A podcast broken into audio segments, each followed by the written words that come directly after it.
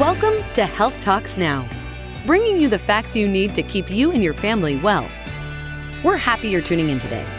Baptist Health is committed to providing compassionate, high quality care that is centered on you. Listen to all of our podcasts to hear from Baptist Health physicians about the latest medical advancements and treatments. And get trusted information on timely health topics from our healthcare professionals. Whether you want to learn more about a specific condition or procedure or find tips for living a healthy lifestyle, Baptist Health is here to help you become a healthier you.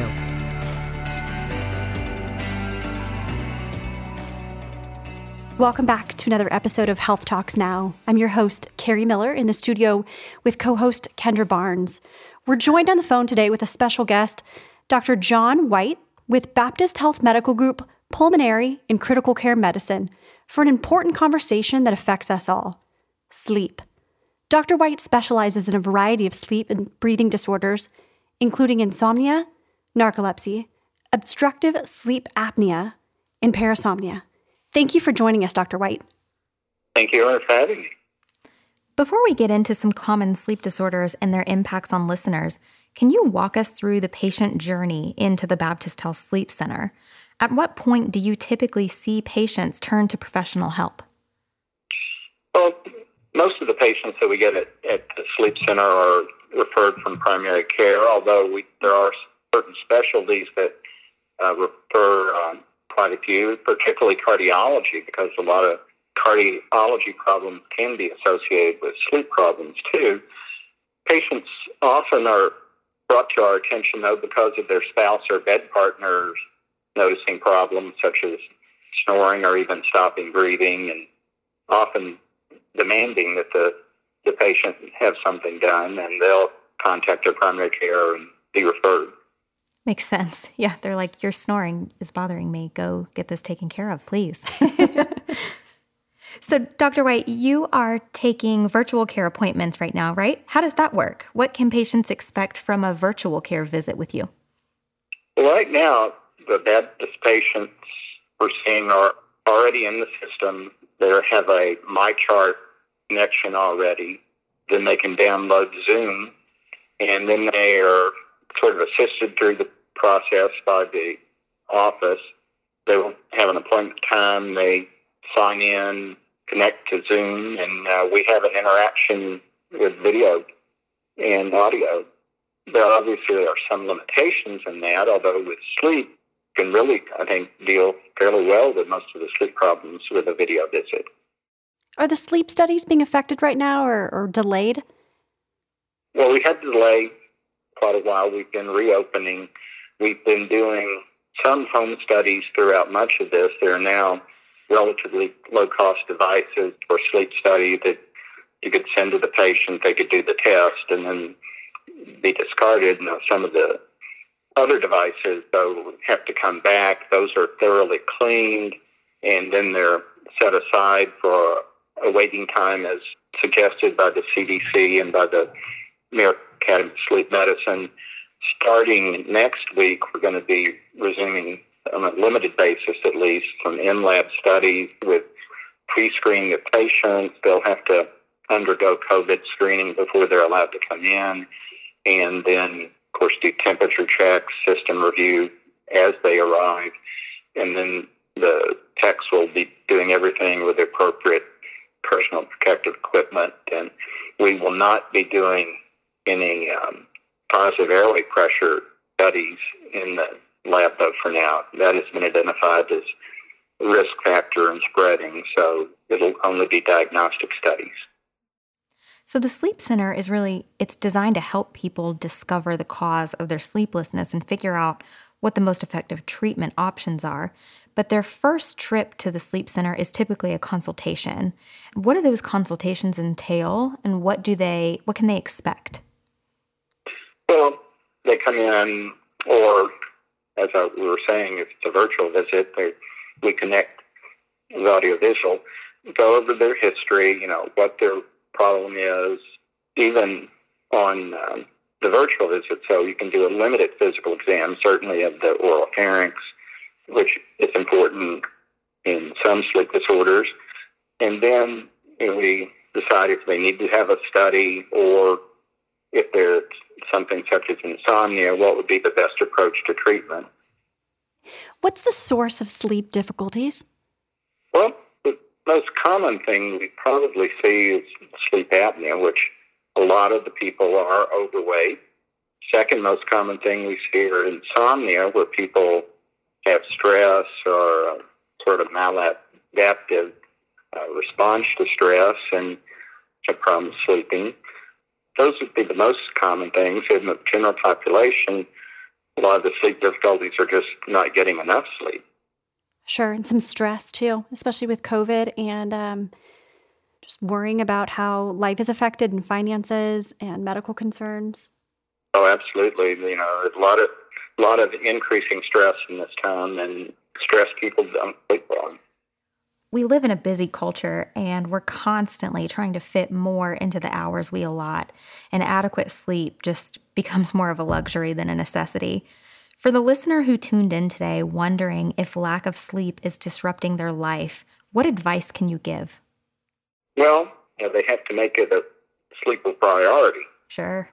There are three main things that you can do non medication related to help your sleep, which are help your life, which is one, exercise on a regular basis, two, watch what you eat or eat appropriately, mm-hmm. and three, get plenty of sleep. So you treat patients as young as 13. Is that right? Correct. If they're less than 18, they would need to have a parent with them if they have a study, but we do see some younger patients. Are we seeing a prevalence in sleep concerns in those younger patients with the increased use of devices? I think we know sleep is crucial in the growth and development of their bodies. But can you tell us more specifically about the relationship between development and sleep? Well, you know, one of the things that we discovered in recent years that a lot of human growth hormone, which is obviously important in growth and development, is released during slow wave sleep so that the young people need to get adequate sleep so they can grow properly.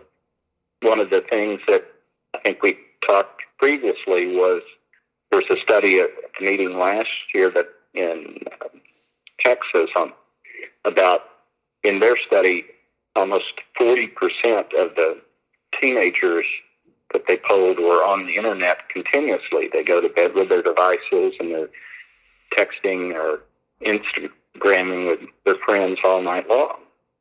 There's four specific disorders that we'll jump into insomnia, restless leg syndrome, sleep apnea, and narcolepsy. Insomnia is categorized by the inability to sleep, trouble falling asleep, staying asleep, or waking too early.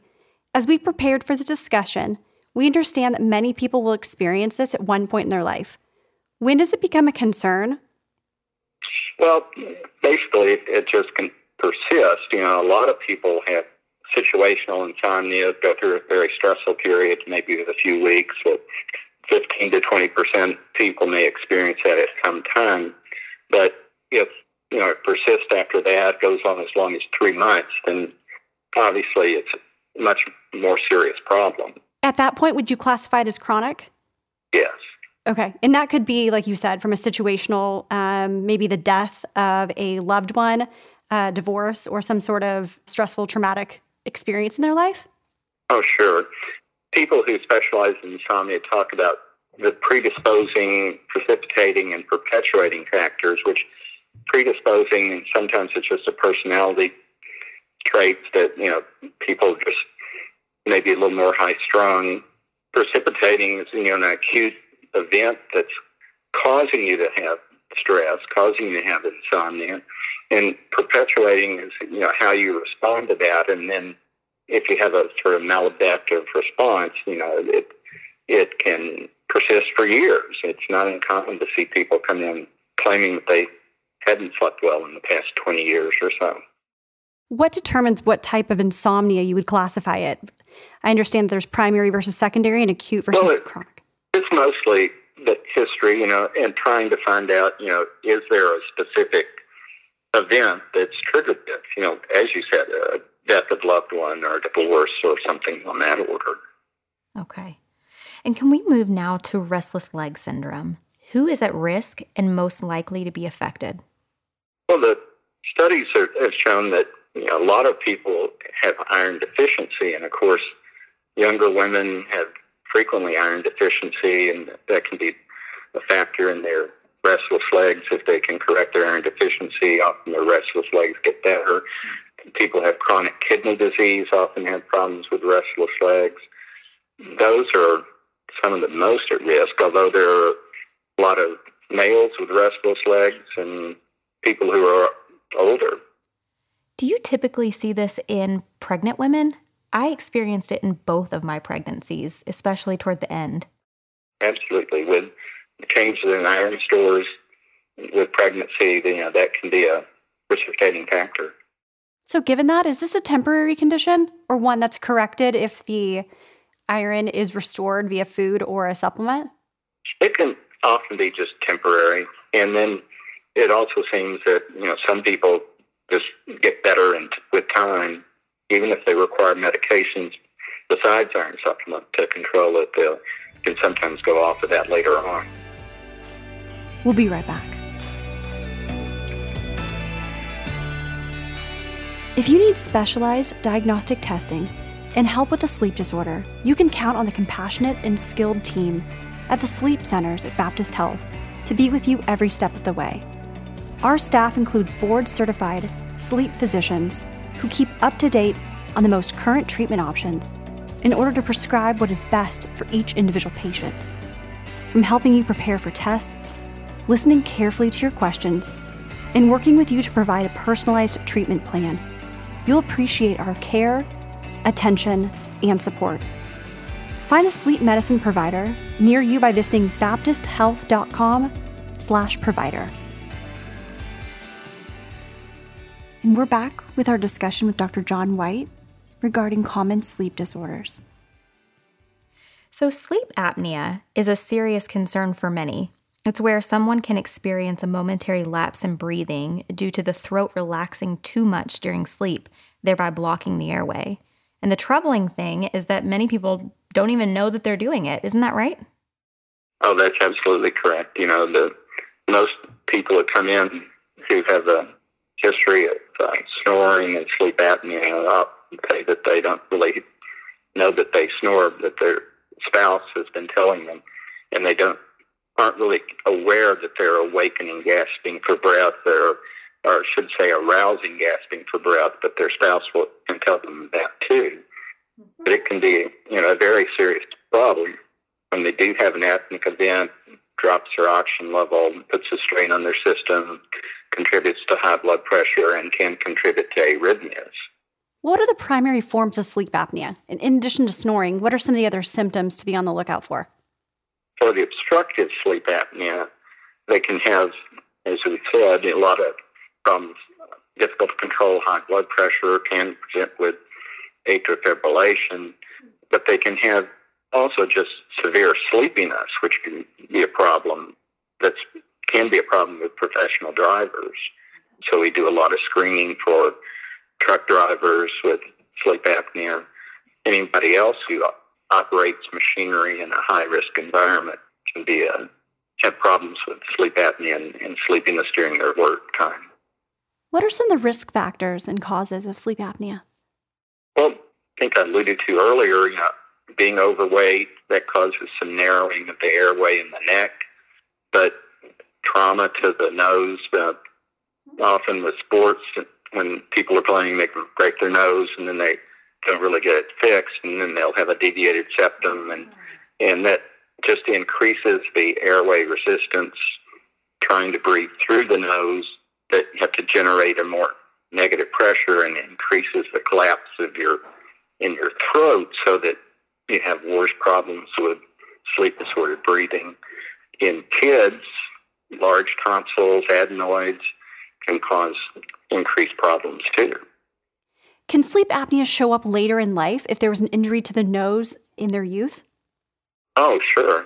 A lot of people that show up, we see as adults that are said, "Oh yeah, I broke my nose when I was a kid," and they'll have problems breathing through their nose. It's just never enough problem for them to have it addressed when they're younger But then as they get older and they possibly gain a little more weight, it becomes more significant and, and they can present with sleep apnea at that time. Mm, so it's kind of a compounding effect. Can sleep apnea be Correct. cured? Or what are the treatment options and prognosis look like? Well, depends on the cause in part. If, if you have nasal airway problems, you know, surgery on your nasal airway may well correct that. If you have a weight issue contributing to it, if you can correct your weight, either by dieting or surgery, that can be correct the problem. But the most common treatments we have, the standard treatment would be a positive airway pressure or CPAP device to keep the airway open, allow continued breathing. Milder cases can be addressed with an oral appliance that fits over the teeth while you sleep and pushes your lower jaw forward.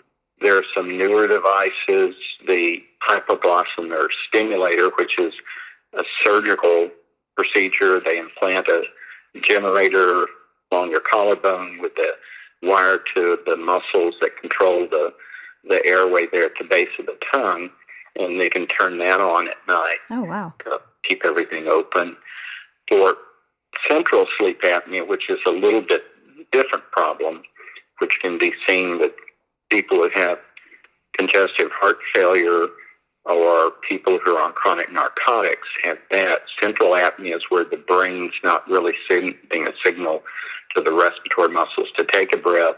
We generally tried in the past, again, a positive airway pressure device, but we're now also doing what's called a phrenic nerve stimulator, which is an implanted device to cause the diaphragm to move and take a breath. We're starting development of that at Baptist Health Lexington, and we're looking into the hypoglossal nerve stimulator. We haven't gotten quite as far along that process. Well, lastly, let's cover narcolepsy. For the listener who considered him or herself tired all the time and maybe even require naps to function or an afternoon coffee, what characteristics define narcolepsy? Well, narcolepsy is not just being sleepy.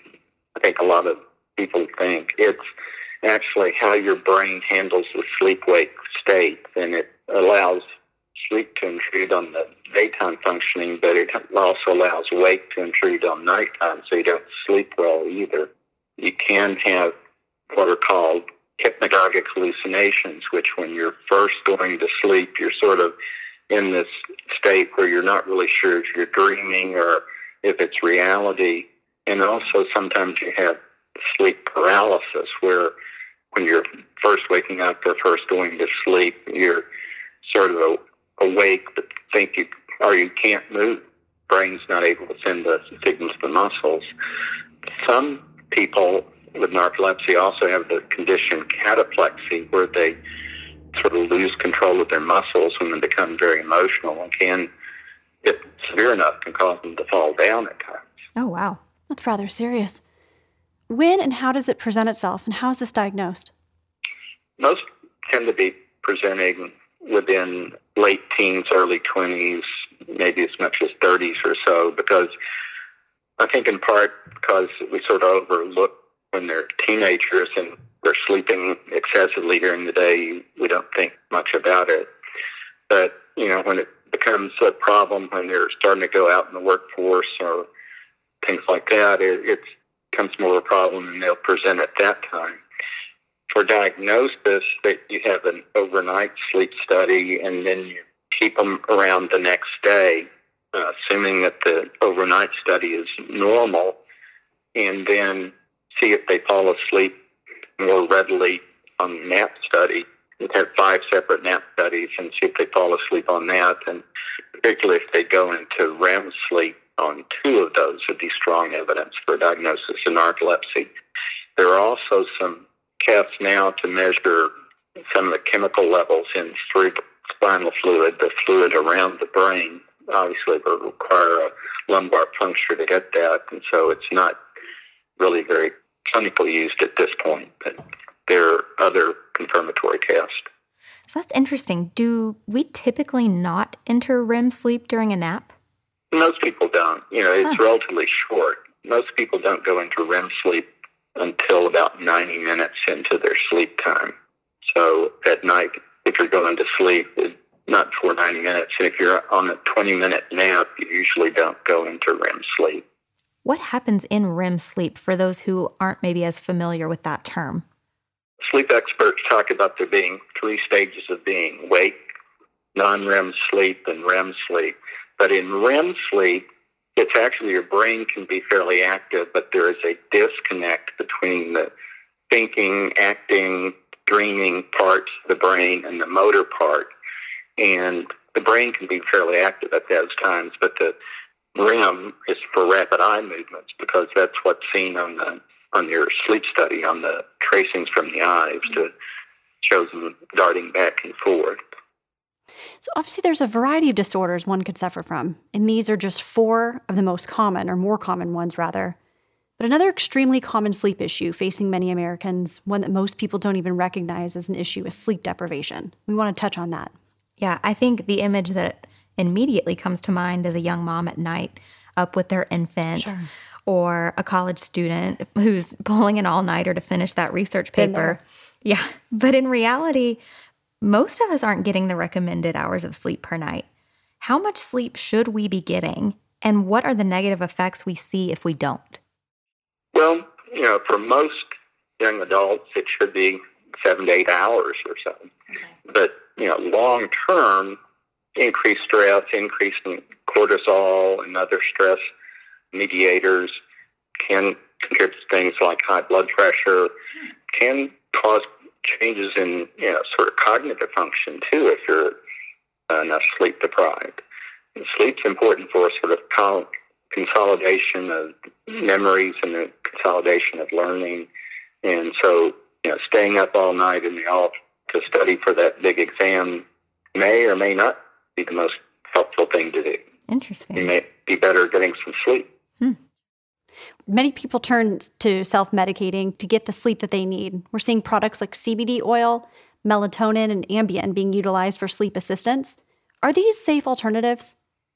I think melatonin is fairly safe. I think the the jury is still out on CBD. Mm-hmm. I'm not sure we have enough studies to confirm. Ambien was fairly effective in getting sleep, but our goal should be you know, sleeping well without medication if we can rather than with. Sure. And certainly any of the benzodiazepines, which are most of the typical sleep promoting medications are, can have long term dependency issues and side effects with withdrawal. So it's it's best to try to avoid those if you can. Is there anything else that you recommend? Any supplements, natural supplements like lavender oil or any like a chamomile tea that you've noticed that your patients benefit from?